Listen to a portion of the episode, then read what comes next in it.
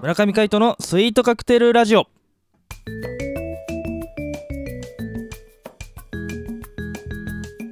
スイートカクテルラジオ始まりましたこの番組はミュージシャンの村上海人とデザイナーの馬場翔一が音楽とデザイン時々何かについて語り合っていくトーク番組ですこの番組へのご意見ご感想などはメールまたはツイッターの公式アカウントよりツイートメッセージなどでお送りくださいリスナーの皆様からのご連絡お待ちしておりますはいということで今回もお相手はミュージシャンの村上海人とデザイナーの馬場翔一でお届けしますよろしくお願いしますよろしくお願いしますはいということで水曜日でございます水曜日なんかお便りが届いていたそうでああそうだそうだバッそうチョださんえー、鍋パッドさんですねおはいいつもありがとうございまつもあすりがとうございます。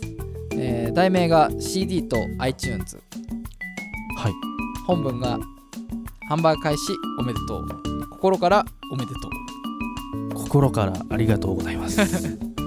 いいつもこの鍋パッドさんってこう一言だけなんですよね。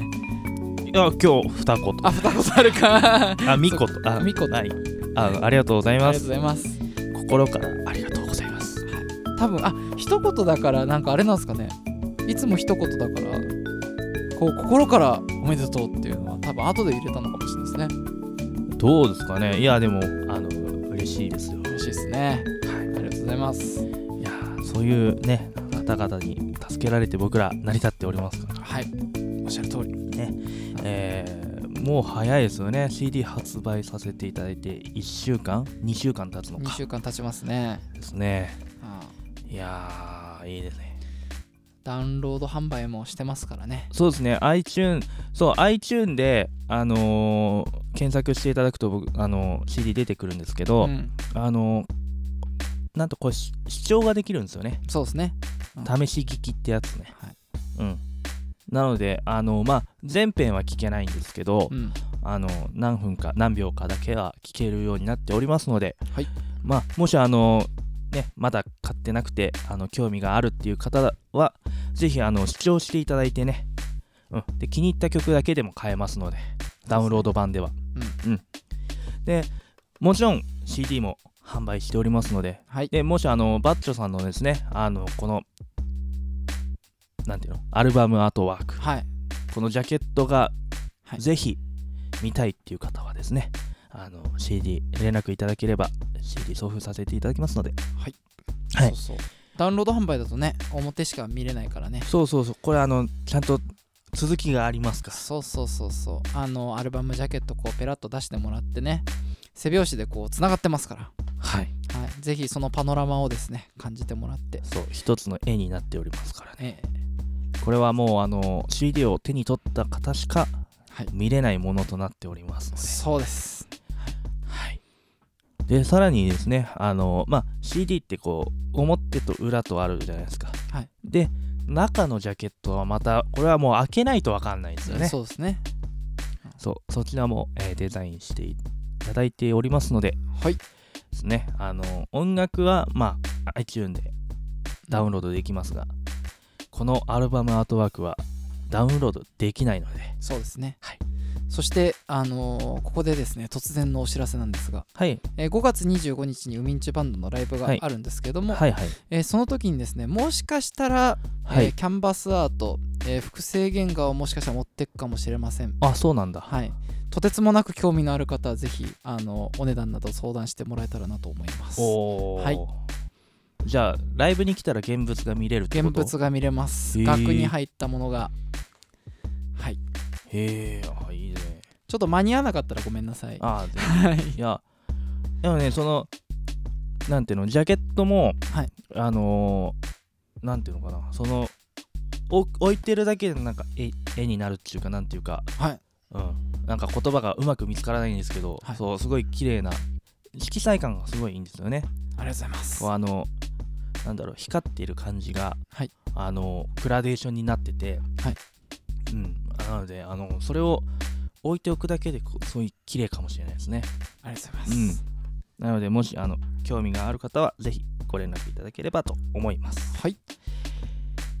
鍋パッドさんありがとうございますありがとうございますということで、えー今回水曜日なのでこの企画行ってみたいと思います。シネマでウェンズデイ世界で初めての映画は1888年に登場した無声映画そこから月日は経ち今現在映像と音には密密接な関係がありさまざまなシーンに合う臨場感あふれる音楽動きとリンクした効果音など映画に音楽は不可欠となっておりますこの企画はそんな映画を題材にえ音楽とえデザインの観点からトークをしていきたいと思いますはいということでですね、えーシネマでウェンズデーも、えー5月、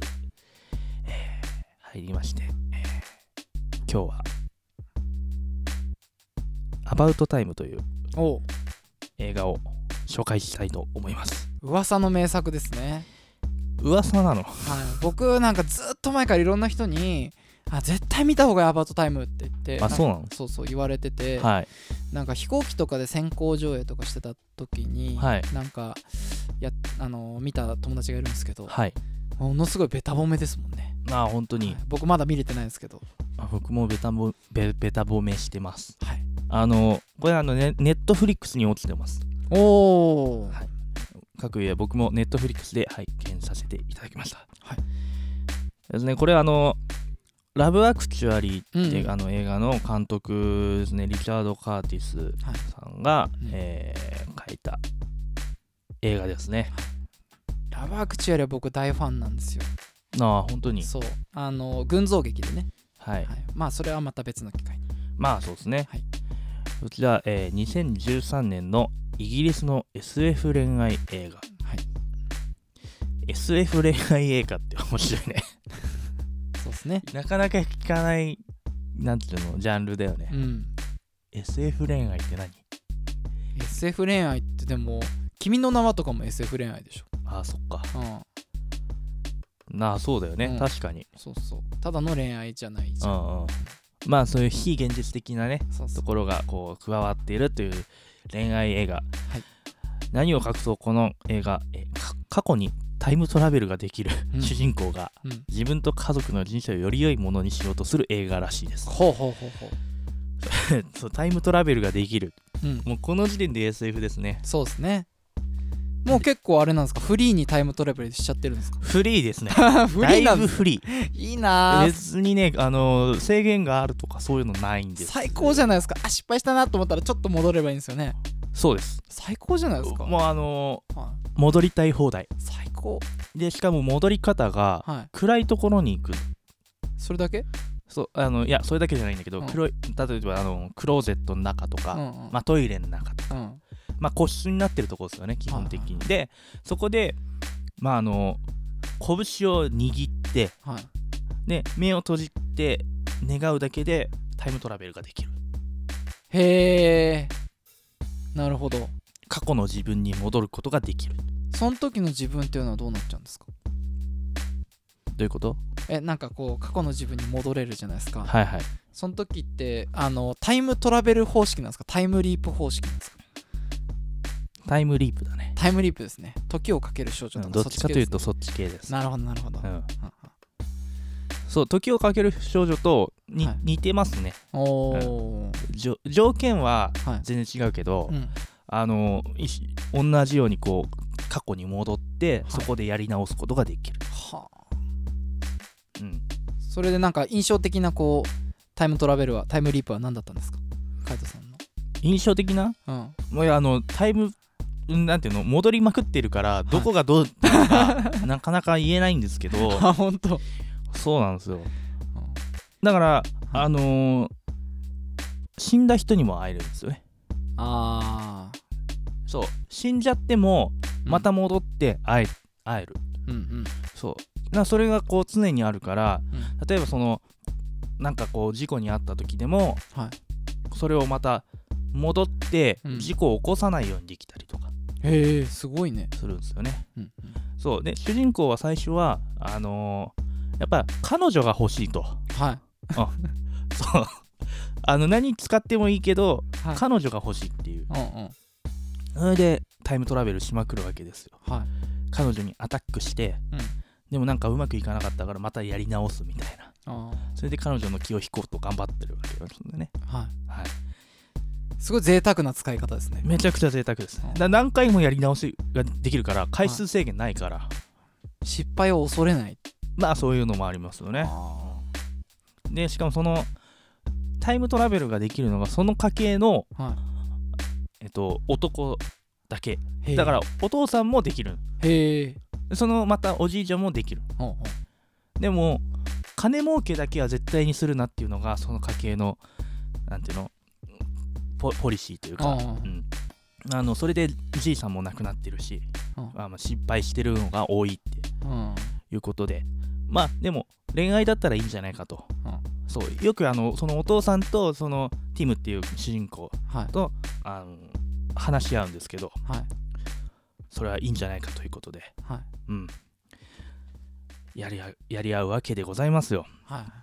まあ、ということでですね、うんえータイムトラベルしまくって彼女をゲットしようとするわけですが、うんさらにその人生がですねうんまあそれによってこういろいろこう交差していくわけですよね、はいはいはいここはうまくいってたけどここはうまくいかないみたいうんうんな、うん、なそれを直すためにまあやりまくるわけですよね、うんうんそっかいやでもさはいなんかこうなんどんなさ教訓みたいのが得られる映画なのそれは見ないとダメですね見ないとダメあそうでそうすねかそれ言っちゃうとネタバレになるはいあーこの映画見ればその教訓がわかると思いますあーで僕はそれをあの実践していきたいなとうん僕はすごく思っておりますのでうん紹介させていただきました「アバウトタイム愛おしい時間」はいネットフリックスでぜひ見てみてくださいということで、えーお相手はミュージシャンの村上海人とデザイナーの場所でお届けしましたまた会いましょうバイバイバイバイ